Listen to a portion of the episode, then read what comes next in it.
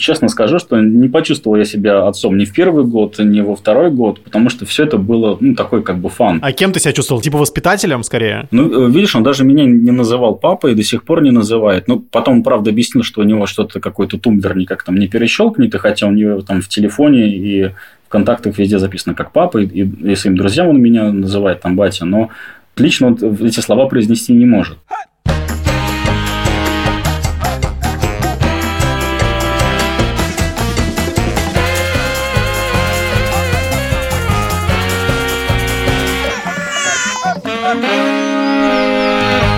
Привет, меня зовут Александр Борзенко, и это подкаст «Сперва роди». Подкаст, где мы рассказываем о родительстве, но при этом не даем никаких советов, а только делимся своими тревогами, переживаниями и смешными историями.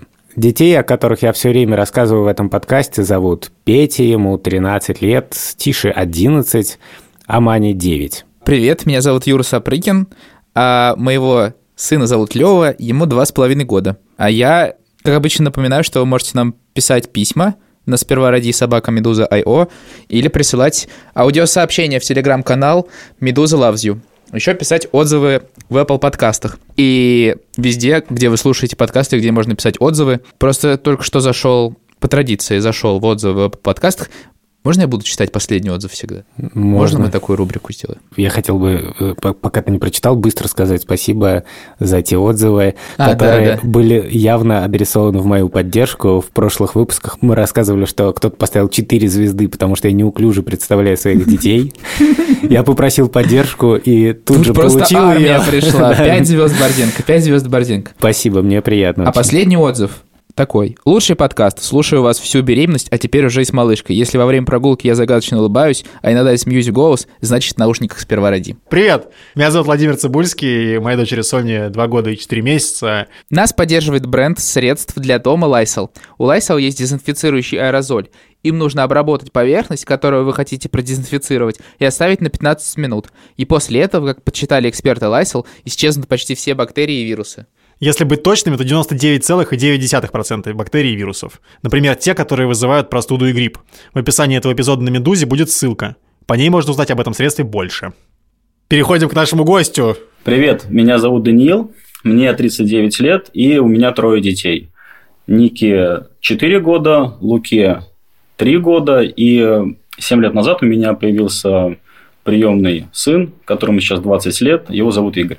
Да, напоминаю, что в третьем сезоне мы э, приглашаем разных людей, разных отцов, чтобы узнавать о том опыте, которого у нас самих нет. И большое спасибо Даниилу, что согласился к нам прийти. А расскажи, пожалуйста, как вообще все случилось? Когда ты придумал, что возьмешь э, приемного ребенка? Как все было? Наверное, я когда-то с самого детства держал в голове такую мысль, что приемный ребенок это не что-то такое из ряда вон выходящее, потому что как-то однажды я на площадке в одном маленьком городке увидел э, толпу детей с одной воспитательницей, которую все не называли мама, и я вот не понимал, что все это значит. И вот моя собственная мама мне тогда объяснила, что это вот дети из детского дома, и как-то тогда я вот понимал, что да, такое тоже есть. И э, а началось все в 2007 году, когда я вошел в такую благотворительную деятельность через международный волонтерский лагерь э, в Порховском районе Псковской области. Меня туда заманило то, что было очень много международных ребят, скажем так, из Оксфорда, там, из Франции, можно было на английском пообщаться. А детский дом-интернат был для умственно отсталых детей, и вот эти волонтеры э, доказывали то, что эти ребята тоже обучаемые, хотя так не считали многие педагоги даже в регионе. Вот. И так я впервые оказался в настоящем детском доме. Ты рассказал чуть про волонтерскую свою деятельность, а можешь рассказать, чем ты вообще занимаешься по жизни? Ну, сейчас я работаю образовательным технологом, это так у нас называется в Эстонии. Как здесь говорят, дигитальные решения в образовании. То есть, вот 3D-принтер, вот дистанци... все, что связано с дистанционным обучением. То есть ты сейчас платформы. просто на коне, да? Сейчас самый активный, наверное, период своей профессиональной жизни. Ну, можно сказать и так, да. В Эстонии же супер продвинутая в этом смысле страна, да? Да, эстонцы очень гордятся тем, что они изобрели Skype, и, хотя на самом деле они вместе со шведами изобрели, но тем не менее. И даже в Эстонском национальном музее есть такой экспонат, такой потертый офисный стул, ноутбук задрипанный, на котором вот изобрели этот Skype. Угу. А ты в Эстонии давно живешь? Ну, в декабре будет 5 лет как раз. Вот смотри, 2007 год, это сколько получается, 13 лет назад, э, ты попадаешь в эту волонтерскую движуху, и что происходит дальше, собственно говоря? Ну, на самом деле, я упустил такой момент, что это был не первый мой визит в детский дом. Я где-то с 2000-2001 года работал в разных медиа, и посещал все эти детские дома, интернаты вот как бы с парадной стороны. То есть там губернатор, условно говоря, перерезает ленточку, э, какие-то спонсоры дарят подарки, но вот это все. Угу. А здесь я впервые пообщался вот именно с персоналом, с, посмотрел, чем там люди дышат, э, чем живут, э, Э, ну, посмотрел эту изнаночную сторону. Было что-то, что тебя поразило в этот момент? Ну, вообще 2007 год – это, конечно, не 2020, и тогда много чего отличалось. То сейчас этот э, дом-интернат, ну, такой вполне себе один из лучших, а тогда там детей просто запирали железными, мощными такими э, клетками перегораживались коридоры, ну и просто их там запирали, чтобы ничего не случилось, и уходили пить чай. Понятно, ну как в тюрьме, в общем. Ну да. Ну, в общем, плохие, конечно, там условия у них э, для развития, но хуже было всего то, что все эти дети обречены были попадать в психоневрологические интернаты э, после совершеннолетия. А многие из них 18 лет – это как ну, 10-11 примерно по развитию. Ну и представьте себе, что чувствует ребенок, э, когда в 11 лет попадает ну, практически, ну, это как колония. Потом э, у меня был перерыв, два года я пожил в Москве, поработал, э, вернулся в свою родную Псковскую область, и как-то вот э, в Москве я там работал в одной молодежной газете, и там она очень много писала про такую про благотворительность, про умную благотворительность, и мне захотелось чем-то таким в Псковской области заниматься – и мы стали ездить э, с ребятами, с друзьями, там, э, учить детей хип-хопу, ну, по интернетам я имею в виду ездить и э, Круто. какие-то мастер-классы проводить. Но это тоже была такая не совсем правильная благотворительность, потому что она, ну, дети только потребляли, ничего, никакой пользы она им не приносила, ну, такие праздники. Вот. Мы даже в Минюсте зарегистрировали эту организацию, стали какие-то гранты получать, потому что как раз, ну, тогда, к сожалению, был этот закон Димы Яковлева, который, с одной стороны, ну, вот э, лишил многих детей на то, чтобы они уехали в Штаты на усыновление, ну, тяжелых, сложных детей. С другой стороны, он открыл больше возможностей для усыновления, грантовая система стала развиваться. Эта благотворительная организация существовала 5 лет, и она бы и дальше существовала, если бы я не уехал в другую страну.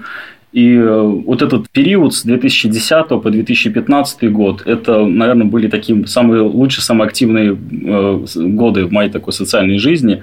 Там чего только не было. Э, ну, мы даже встречались с Путиным, ну, практически ну, целый час разговаривали в шестером там с, еще с другими общественниками. Помог? Ну, а ты знаешь, был такой интересный эпизод, когда он прямо спрашивал, ну, вам, вам что, нужны деньги? Давайте мы вам денег дадим. Мы тогда гордо сказали, что денег нам не надо, нам, нам нужны единомышленники, что-то в этом духе. Чем занималась наша организация? Мы много всяких разных проектов делали, не только для сирот, но и даже для там, персонала детских домов, например, вывозили там педагогов на такой ретритинг, когда они там сначала отдыхали на турбазе там в СПА, а потом к ним приезжал психолог и Э, очень мощно работал там с их запросами. Но самый наш крутой был проект «Это лесная школа». Мы целых четыре года летом вывозили детей, ну, устраивали палаточный лагерь. Сначала там на, на какие-то на свои деньги, потом нам там стали э, давать гранты, и у нас больше там 150 детей прошло через этот проект, и я вот этим э, лесной школой больше всего горжусь. А вообще еще у нас был очень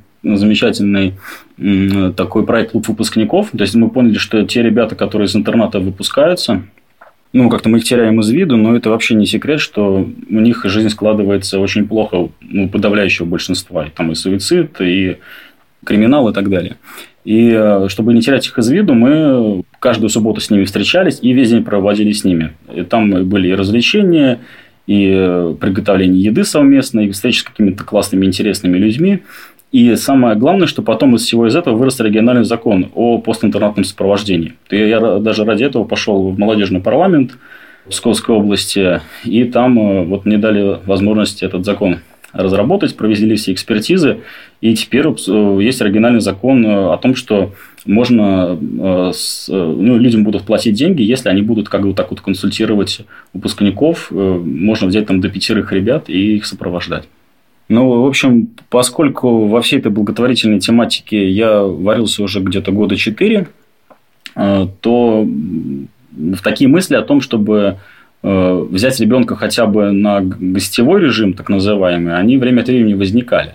Но гостевой режим, это, если кто не знает, э, это нужно получить разрешение в опеке о том, что ты можешь брать ребенка на выходные, каникулы и праздничные дни. Но гостевой режим это, это не форма семейного устройства, то есть ребенок продолжает жить э, в интернате, но это особенно полезно для подростков, и, ну, вообще там, для тех, кто старше, скажем, там, 10 лет, потому что они хотя бы ну, видят, э, как реально люди живут, понимают, что чай э, заваривается из заварки, что яйцо нужно сварить, ну и так далее. Ну, потому что в детском доме так они не получают какой-то самый простой опыт. Ну, на, сейчас уже получают. Сейчас намного лучше все стало. Их даже перепланировка во многих детских домах делать, чтобы они жили в таких помещениях э, квартирного типа, чтобы там была кухня, вот какая-то спальня.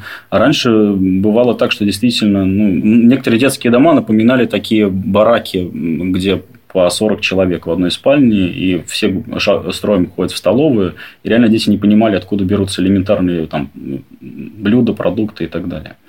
И э, я решил оформить гостевой режим, и э, ну, иногда брал тех э, подростков, которые у нас были на клубе выпускников или с которыми проводили мероприятия, ну, из э, ближайшего интерната к Пскову.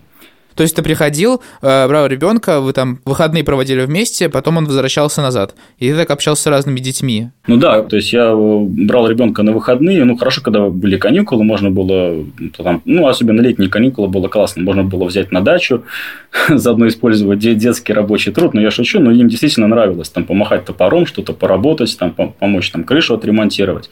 Это было все здорово. Но когда ты берешь ребенка осенью или зимой, ну просто там на выходные, ну грустно грустно, конечно, его все время туда возвращать, потому что ну, понимаешь, что он все равно окажется в этой своей среде, в этом своем окружении, и, ну, в общем, гостевого это мало. А вот э, что тебе дети говорили, когда вы возвращались обратно в детский дом? Вообще-то, честно говоря, не, не говорить они ничего не говорили, но ну, один, один раз только вот э, ребенок говорит, что я не, как я не хочу возвращаться, он там даже заплакал, но он был там помладше остальных.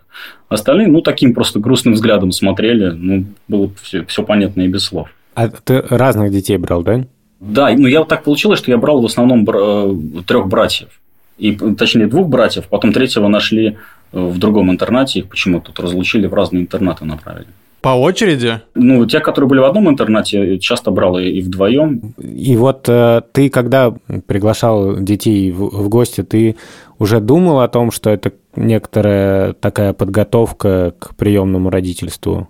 Нет, я, я тогда ни о чем таком не думал. Мне там было где-то 29 или 30 лет. У меня была такая активная социальная жизнь, личная жизнь активная, и мне никак не хотелось там себя обременять ребенком и младшего, и старшего возраста. Но так получилось, э, что я начал сотрудничать с фондом «Измени одну жизнь». Все началось с этого. Э, есть такой Александр Гизалов, э, он сам бывший сирота, но мы его называем сирота сия Руси, потому что он такой очень активный везде, во всех там комиссиях Совета Федерации, Госдумы участвует. И э, Гизалов, я сначала познакомился с ним, а потом он меня познакомил с фондом «Измени одну жизнь», которые предложили мне снимать видео-анкеты на территории Псковской области. А что такое видеоанкета? Видеоанкета – это очень короткий ролик, где-то полторы-две минуты. Он выкладывается на канал э, на YouTube, ну, по секретной ссылке. И дальше это распространяется на сайте фонда, по личным социальным сетям. За 8 лет э, отснято больше 50 тысяч э, видеоанкет. Позднее я стал все эти видеоанкеты редактировать, тексты закадровые для них. То есть получается, что я видел 50 тысяч э, детей своими глазами. Но мое сотрудничество с фондом началось с того, что я снимал только Псковскую область, потом еще Новгородская область э, подключилась.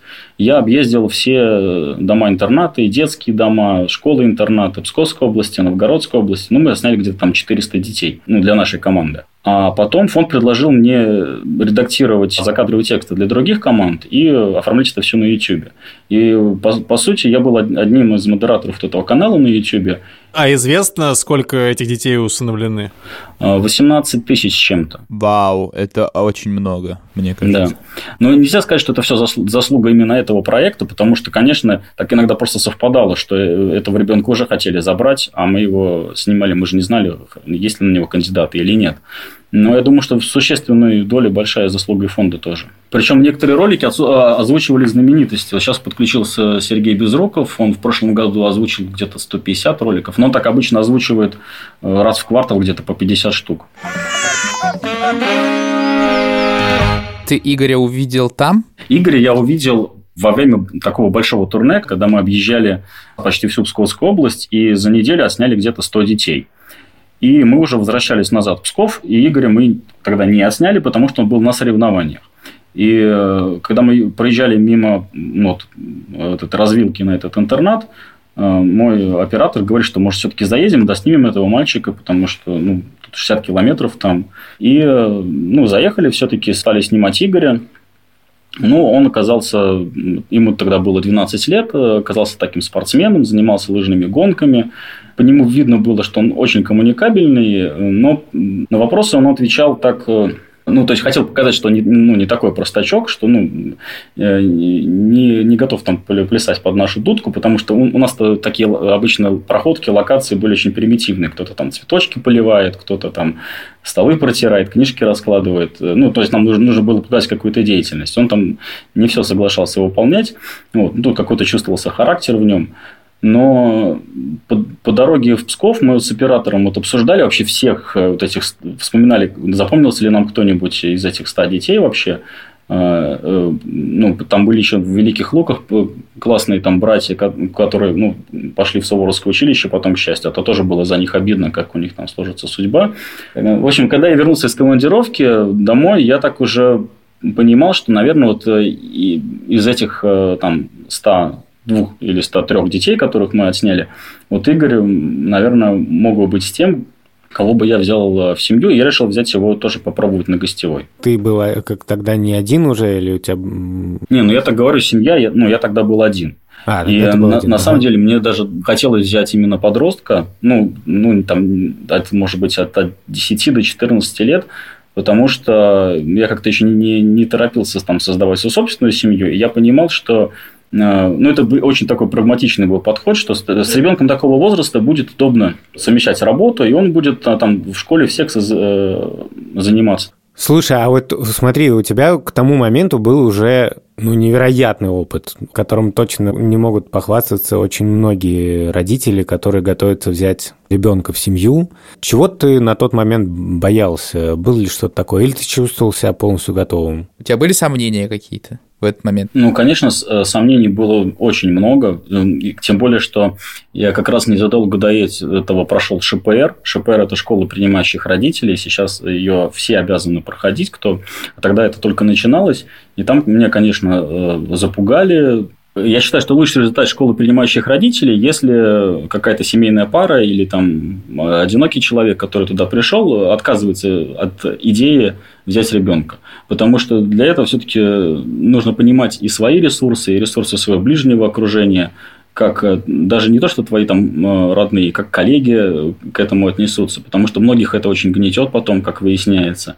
Но я тут э, после этой школы вышел, что все-таки у меня ресурсы есть, я посоветовался с э, своей мамой, она меня поддержала. И сейчас она очень любит, кстати, внука, постоянно с ним общается. И это был тоже для меня очень здоровский ресурс. Поэтому после нескольких гостевых я уже понимал, что да, надо оформлять. Сейчас просто вот идеальный момент и для того, чтобы Игоря выдернуть из системы. И ну, я тогда не думал, что я буду его усыновлять. Я хотел его взять только в приемную семью, довести его до совершеннолетия и выпустить, так сказать, в жизнь. Но сейчас получилось так, что потом я его усыновил. А расскажи, а Как ты ему сообщил? Это было так, что тебе нужно в очередной раз его возвращать, ты говоришь, не, в этот раз ты уже не поедешь, короче, туда, все, ты остаешься. Или как это, это происходит? Ну, так технически нельзя было сделать, что ты не поедешь, остаешься, но... Такой кинематографичный момент был бы. Ну да. Ну, наверное, да, наверное, в сериалах по каналу Россия один так это и показывают.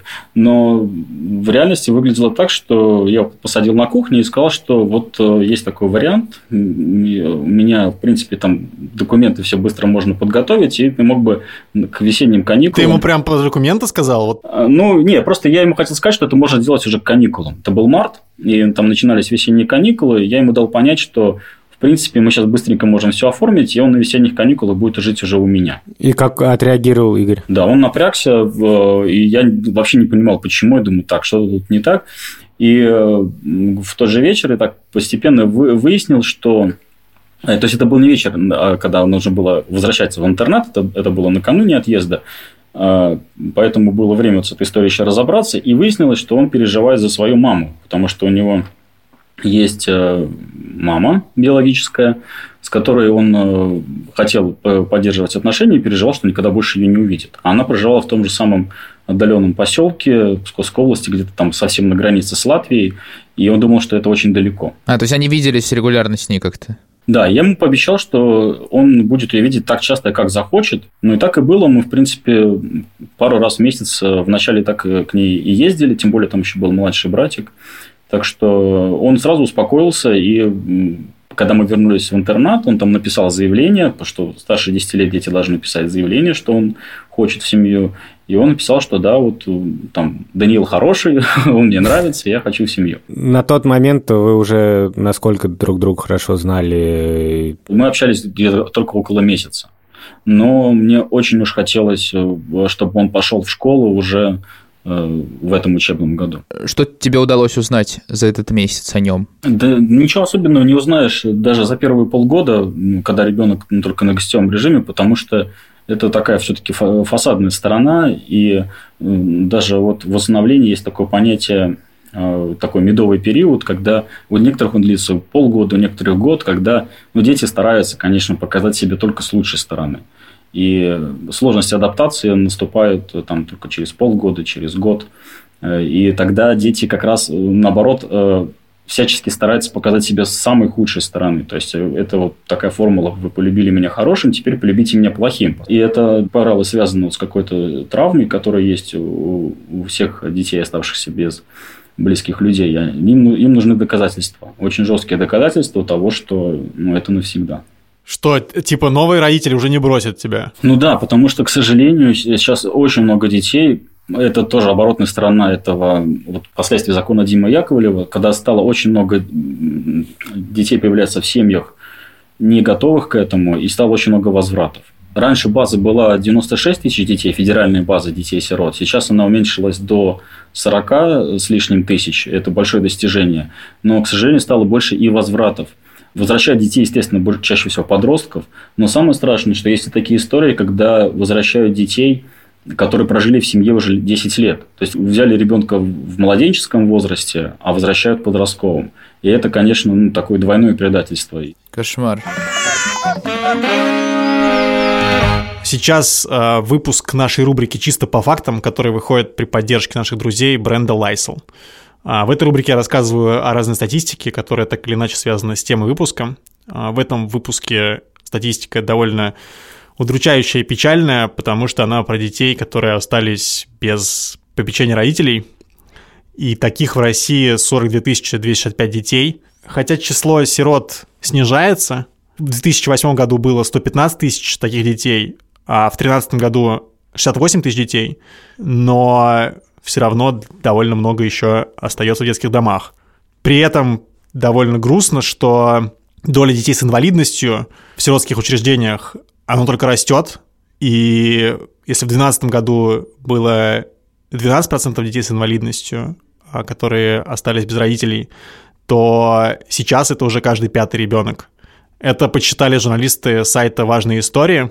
А, Еще они выяснили, что в некоторых регионах России доля детей с инвалидностью в сиротских учреждениях превышает 70%. А в нескольких регионах вообще почти все дети в детских домах с инвалидностью. И проблема еще в том, что после того, как приняли закон Димы Яковлева в 2012 году, который запретил усыновление иностранцами российских детей, собственно, из-за этого и выросла доля детей с инвалидностью, потому что раньше иностранцы охотнее брали таких детей в семьи, а россияне берут менее охотно. Поэтому доля таких детей растет. Все это очень печально. Ну, расскажи про первый день. Да, вот в начале, в начале я допустил очень много педагогических просчетов, хотя мне казалось, что я прямо очень подготовлен. И... Какая главная была ошибка? Главная ошибка была это передозировка впечатлениями. Их было очень много в первые, даже не полгода, а в первые полтора года. Потому что, ну, во-первых, он попал на эту программу «Клуб выпускников», и мы постоянно участвовали во всем этом entertainment е, там даже на легкомоторном самолете летали. И Потом э, началось лето. Летом мы, я ему сделал загранпаспорт, мы поехали путешествовать по Прибалтике. И у нее там был еще день рождения, день рождения тоже. Очень, очень много, их сразу появилось много там красивых шмоток, красивая экипировка. Он, ну, он стал в Пскове заниматься не только лыжными гонками, но и биатлоном. Э, потребовалась экипировка. И он все время был одет с иголочки. Но, к счастью, денег хватало, кстати говоря. Вот многие жалуются, что вот там э, откуда взять денег, если ты берешь ребенка в семью. Мне кажется, что э, даже тогда было обеспечение вполне нормальное. То есть все, все, что мне давала опека, хватало как раз на то, чтобы его э, красиво одевать. И ты старался как-то компенсировать, да, вот то, через что прошел Игорь и да, я допустил ту ошибку, которую допускают большинство приемных родителей. Они сразу как-то хотят вот э, компенсировать ну, какими-то приятными впечатлениями. А почему это нельзя делать? А, ну, потому что у него, э, для него и так все новое, для него и так э, жизнь измен... повернулась на 180 градусов. Непонятно еще как. Он с трудом еще ориентируется и в новом городе, и с новыми знакомствами, и вообще ему нужно привыкнуть там, к нашим отношениям. А тут э, такое, такая передозировка эмоциями, что ну, он просто очень устает от этого. Ты считаешь, что это сто процентов неправильная стратегия, да? Да, так нельзя делать, и об этом даже ну, всегда говорят э, в школе принимающих родителей. Но мало кому удается избежать этого соблазна. Ну, казалось бы, это не то, что как-то то, что ты говоришь, ты сказал, что там появилась одежда, мы там куда-то съездили. То есть в целом это нормальная жизнь, но ты все равно к ней даже должен подходить с ребенком как-то ну, постепенно, да? Да, кстати говоря, не, не только я взял ребенка, сейчас еще и мой оператор, с которым мы тогда ездили, он спустя 6 лет тоже все-таки взял ребенка к себе в семью. И вот я его консультирую, что, пожалуйста, по, ну, побольше все-таки лучше одни выходные дома посидеть, лучше там в какие-то настолки поиграть. Но вот каждые выходные куда-то таскаться в аквапарк или там на сноуборд, пожалуйста, не надо. То есть ребенку надо все-таки немножко так поспокойнее вот этот первый год прожить. Как твоя жизнь изменилась в быту? Ты жил-жил один, а потом появился ребенок. Когда ты почувствовал себя отцом? Честно скажу, что не почувствовал я себя отцом ни в первый год, ни во второй год, потому что все это было ну, такой как бы фан.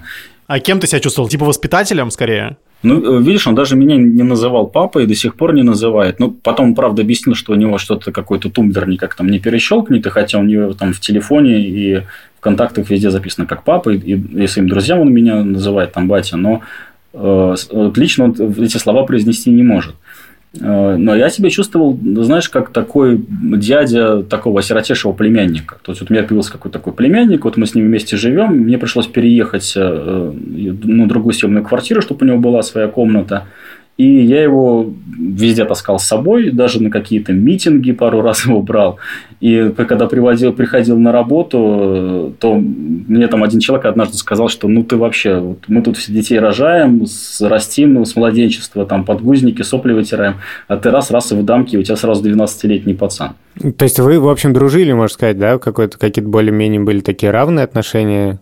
Ну да, и у нас было много общих интересов, там и музыка, и компьютерные игры какие-то. Но, в принципе, он очень много времени проводил на тренировках. Он э, очень серьезно увлекался биатлоном.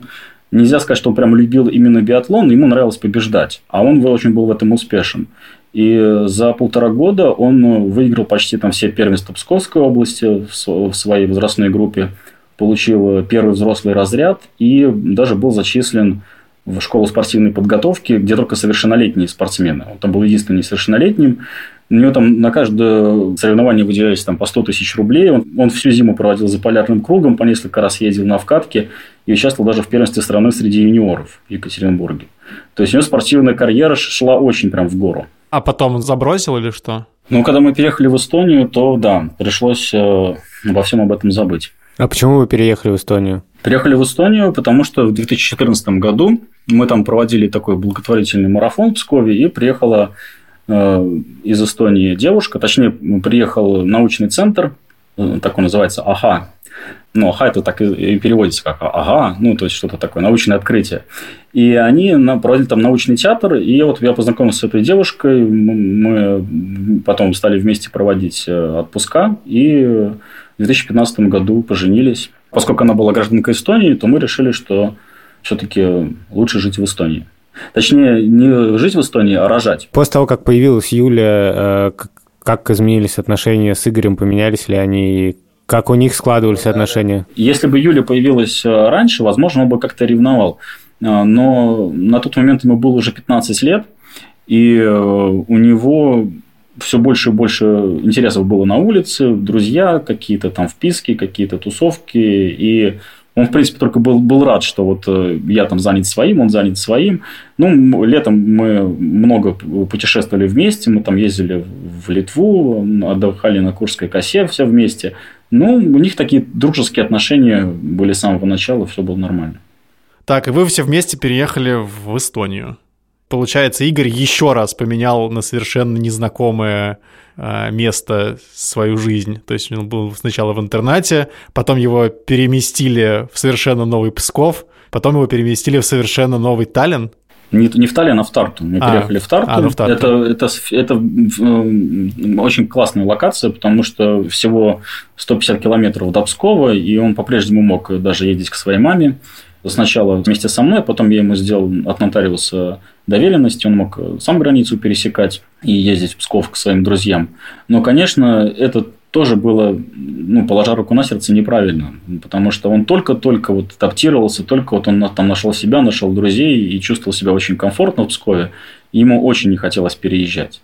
В Тарту он был стал моментально очень популярен, потому что ну, молодой, красивый спортсмен, и девчонки по нему сохли, и вся школа только о нем и говорила, тем более, что он еще и приехал из другой страны. Ну, это, казалось бы, должно быть, ну, круто, да, что... Да, но тут э, должно было быть все круто, должно было быть хорошее окружение, но, ну, на самом деле это началось еще все в Пскове, еще до переезда, когда начался вот этот э, последний учебный год в России, он э, начал попадать в какие-то неприятные криминальные истории, там, когда уже там приезжала милиция на какие-то вписки, какие-то там... Ну, была там одна история, которую он, к счастью, не участвовал, но, скажем так, проходил мимо. И э, похоже, что в Тарту он решил, что ему нужно самоутверждаться вот в таких вот, в жестких каких-то компаниях. И э, поскольку контроль был ослаблен из-за рождения нового ребенка, то он э, легко искал и находил вот э, такие плохие компании. Расскажи, что именно происходило? Подростки есть подростки, они э, делали какие-то совсем глупые вещи, ну, наподобие того, что там пытались выносить алкоголь из магазина, причем там всей толпой под наблюдением камеры. Естественно, тут же там приезжала полиция, оформляла их, ну, такие вещи. Начались, э, началось курение э, на территории школы. Тоже за это проходили протоколы. Там, конечно, все эти молодежные констебли работают очень четко, и ничто не ускользало от, от внимания. Вот. Э, но, в принципе, это такие были разовые ситуация, и я тогда особо ни о чем не волновался, потому что мне казалось, что это естественно ну, для такого возраста, ну, как бы попробовать. Мы же все совершаем ошибки, и э, этот 15 лет такой прям возраст совершения ошибок. Почему нет? Потом, э, уже через год, когда он уже год прожил в Тарту, я как раз находился на съемках в России. Мы еще продолжали снимать ролики для фонда «Измени одну жизнь». В Великих Луках мне приходит от него письмо, в котором он признается, что у него там какие-то большие долги, какие-то проблемы, его там поставили на счетчик. И я чувствую, что это что, что пазл не складывается, что здесь что-то не так, чего-то не хватает. И когда я приехал, мы там с ним стали разговаривать, и выяснилось, что у него там есть какие-то проблемы с веществами, что он уже где-то полмесяца связался с этими ребятами, которые там что-то употребляют. И он прямо испугался, он сказал, что вот я как бы на это подсел, что мне делать. И вроде так мы поговорили по душам, вроде как все должно было быть закончиться, но потом начались вот эти пропадания вещей из дома, дорогих каких-то. Я понял, что ничего не закончилось. И весь этот январь, февраль э, вот, следующего года, вот эта зима, она была, наверное, такой самой тяжелой э, зимой в моей жизни, потому что ну, он просто выносил все. Он продавал одну и ту же там зеркальную фотокамеру там по три раза. Причем э, это были какие-то памятные вещи, там, дорогие, которые там не удавалось уже вернуть. И э, мы почти сразу начали действовать, э, подключили службу ну, анонимных вот этих групп и психологов. У нас есть организация, которая курирует приемные семьи в Эстонии. Через них мы нашли там бесплатного психолога, психиатра. Ну, не сразу, ну, там с третьего раза удалось подобрать такого психолога, который нашел общий язык с Игорем. А Игорь, надо дать ему должное, он к психологам относится очень лояльно. Для него это как стоматолог, ну, просто вот врач и врач. То есть контакт не, не нарушился такой, да? Насколько вот ты чувствовал в этот момент пропасть между собой и своим сыном? Ну вот ты, ты знаешь, что ты сейчас спрашиваешь, э, и я понимаю, что всего-то это продолжалось 4 месяца, самая жесть. А тогда мне казалось, что прям 4 года прошло, или может там 2 года. Потому что э, ну, каждый день он был просто вот... Э, мы поняли, что мы тоже становимся со, созависимыми людьми. То есть вся наша вот семья становится созависимой, потому что э, каждый наш день зависит от того, что там э, сотворит Игорь. И тогда мне казалось, что вообще нужно просто спасать семью. И, честно говоря, я тогда впервые задумался о том, что такое разосыновление, я стал гуглить. Ну, мне за это очень стыдно, но я тогда действительно э, об этом думал. Ну, очень круто при этом, что ты об этом рассказываешь, на самом деле. Я взвешивал, э, ну, ну, ну, что для меня важнее. Там жена, маленькая дочка – спасти судьбу Игоря. Ну, хотелось, чтобы спасти всех. И надо отдать должное моей жене, она очень тоже в это подключилась. Но вообще-то началось все с того, что я начал ходить на курсы эстонского языка, на интенсивные курсы, которые занимали 5 часов в день. И я объявил Игорю, они с 1 марта начинались, и я объявил Игорю, что с 1 марта я в твои игры больше не играю. То есть, никаких денег больше ты вообще не получаешь, ни копейки. Ну, меня этому научили, ну, а тоже люди, которые попадали в похожую ситуацию, что денег давать ни в коем случае нельзя, что бы он там ни говорил, как, как на какие бы счетчики там его не ставили. И э, все, мы, э, мы тебе готовы помогать вот на, настолько, насколько ты сам э, в этом готов участвовать, но мы живем теперь по своим правилам. И, э, во-первых, вот это, наверное, помогло. Во-вторых, то, что мы нашли психолога, Игорь при этом жил с вами. Да, он жил с нами, но были, конечно, скандалы. То есть, э, по его внешнему виду, по состоянию, там, по глазам было видно, когда он приходил э, ну, там, под воздействием каких-то веществ. И э, были там неоднократно раз, разбита фанерная дверь там, со следами крови там, уже от, от его э, психов. И однажды даже я его толкнул очень сильно, и он заплакал тоже впервые в жизни – так что все это было очень жестко, но вот сейчас мне действительно кажется, что вот это, это происходило где-то полгода или год, а не 4 месяца. Но это было 4 месяца. И помогло еще то, что он заканчивал школу. Точнее, ну, 9 класс. Ну, понятно, что он в гимназию бы не пошел дальше учиться. И мы всеми правдами и неправдами пытались сделать ему аттестат, хотя там ужасное количество было долгов. Просто водили его за руку по всем кабинетам, заставляли исправлять э, все оценки. И поэтому здесь тоже такой был тотальный контроль. То есть ты имеешь в виду, прости, что помогло, потому что это была некая внешняя рамка, да, то есть была понятная задача, которую нужно выполнить. Да, это все было очень четко так регламентировано по календарю, то есть мы ставили задачи, выполняли их.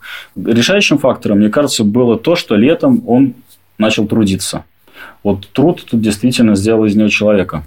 Юля нашла э, фермера на острове Сарема. Э, это самый большой остров Эстонии. Туда еще надо на пароме доплыть. И там практически никто не говорил по-русски. И Игорь там с удовольствием работал. Ну, был таким разнорабочим, трудился и в поле, и там на строительстве, заработал какие-то деньги. Еще он был в трудовой дружине, клубнику собирал, какие-то детские садик ремонтировал. То есть, в принципе, он все лето работал, и к концу лета было его уже не узнать.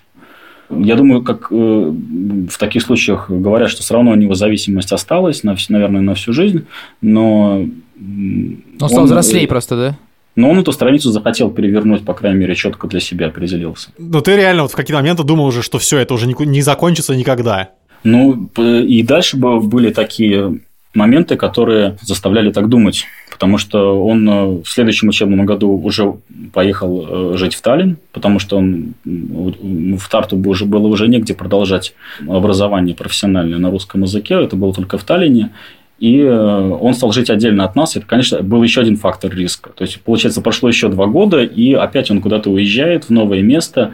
К счастью, друзей у него было много, потому что половина его одноклассников тоже туда пошли учиться. Но проблема была в том, что это общежитие, где он жил, оно располагалось прямо в центре Таллина. И э, вся ночная жизнь, все скверы, площади, где вот тусуется молодежь, все это вот было под носом. И это был такой большой фактор риска. Так, и он сейчас там учится или как? Полгода назад оттуда ушел. Он, он немножко не доучился и, наверное, правильно сделал. Ну, хотя нам, нам, конечно, как людям такой даже отчасти советской закалки, это вот э, совместное решение далось с трудом, что вот он будет бросать учебу. Но он сейчас действительно очень себя уверенно чувствует как рабочий человек. Он трудится на открытом воздухе, скажем так. Он э, работает на стройке, зимой там убирает снег, ну, то есть работает в разных фирмах, которые занимаются благоустройством или строительством. И он в этом очень успешен. Он сейчас зарабатывает больше меня, ну, где-то примерно среднюю зарплату по Эстонии. И, ну, я сейчас на него просто не нарадуюсь. Он стал читать, прочитал Булгакова, Чехова, Конан Дойля, Дюма, всякое такое. Ну, то есть, вот ему реально нравится чтение.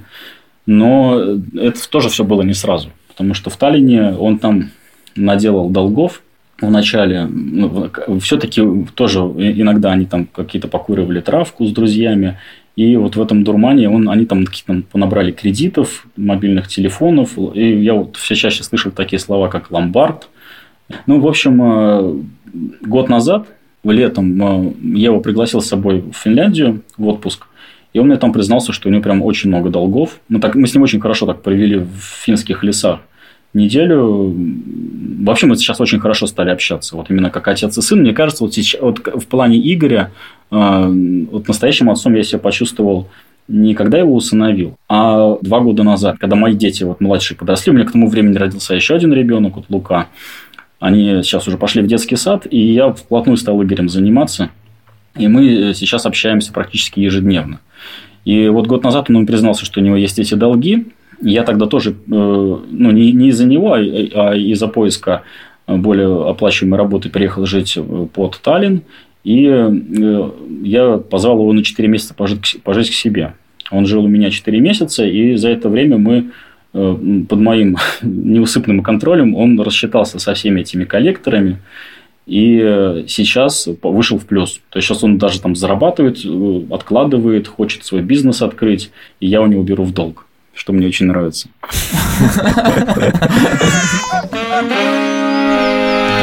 Насколько все-таки различались э, ожидания и реальность? Вот ты был таким довольно очень просвещенным в плане приемного родительства человеком, ты понимал, что будет сложно, ты, наверное, как-то внутренне к этому готовился. Ну, я понимаю, да. Ну, во-первых, э, одна вещь, которую я понял, это то, что если ты берешь ребенка в приемную семью, не усыновляешь, а просто под опеку, то 18-летием дело не заканчивается. Это твой ребенок сравнивая в 19 лет, и в 20, и в 21, потому что и плане социальных навыков ему нужна помощь, ну и, и просто эта привязанность, она никуда не денется. Так не получится просто вот его выпустить в жизнь и как-то мало контактировать. Это все равно, ну, как вот, хоть это и пафосно звучит, там, что там ребенок рожденный сердцем, но действительно это вот такой длительный процесс. Это не моментальные такие роды, но вот он рождается, рождается, и вот э, за 7 лет получается абсолютно твой, можно сказать, как, почти как ровный ребенок. И второе, это то, что, конечно, я ну, не представлял, что я представлял себя намного спокойнее и более каких-то светлых тонах. Но то, что вот э, нам довелось пережить, во-первых, это нас намного сильнее сблизило. Во-вторых, Я думаю, что не всегда у всех все хорошо заканчивается, но надо все-таки верить в своего ребенка. Потому что здесь, мне кажется, очень много получилось именно потому, что я ему доверял. Было, было много таких опасных ситуаций, но вот, честно говоря, на, на тот момент, когда он вернулся с, с Арима, с, с фермы, и я его отвозил, я помогал ему переезжать в Таллин, вот мы с ним общались, я на него смотрел и понимал, что ну, доверять ему можно. И тогда у меня возникла вот эта стадия такого доверия. А сейчас, вот за этот год возникла еще и мы достигли уровня уважения. То есть я его действительно уважаю как такую личность, которая точно в жизни не пропадет. Я теперь за него спокоен. И он сам недавно сказал, что вот считает себя хорошим человеком. И для меня это очень важно услышать, потому что если ты считаешь себя хорошим человеком, то у тебя уже есть какие-то якоря, какая-то такая база, чтобы выдержать там все любые испытания, потому что ты сам в себя веришь. Это был подкаст «Сперва ради». Меня зовут Александр Борзенко. Спасибо большое за то, что слушали. И огромное спасибо Даниилу э, за то, что поделился с нами своим опытом. Мы желаем всяческой удачи и Даниилу, и Игорю, и его семье. Да, Данил, спасибо тебе за честный рассказ. Ставьте нам оценки в Apple подкастах, пишите нам отзывы в приложении CastBox. И еще раз спасибо бренду Lysol, который поддерживает наш подкаст. В описании этого эпизода на сайте Медузы вы сможете больше узнать про дезинфицирующий аэрозоль, который помогает уничтожить бактерии и вирусы на разных поверхностях в квартире. Меня зовут Владимир Цибульский. Всем пока. Счастливо. Пока.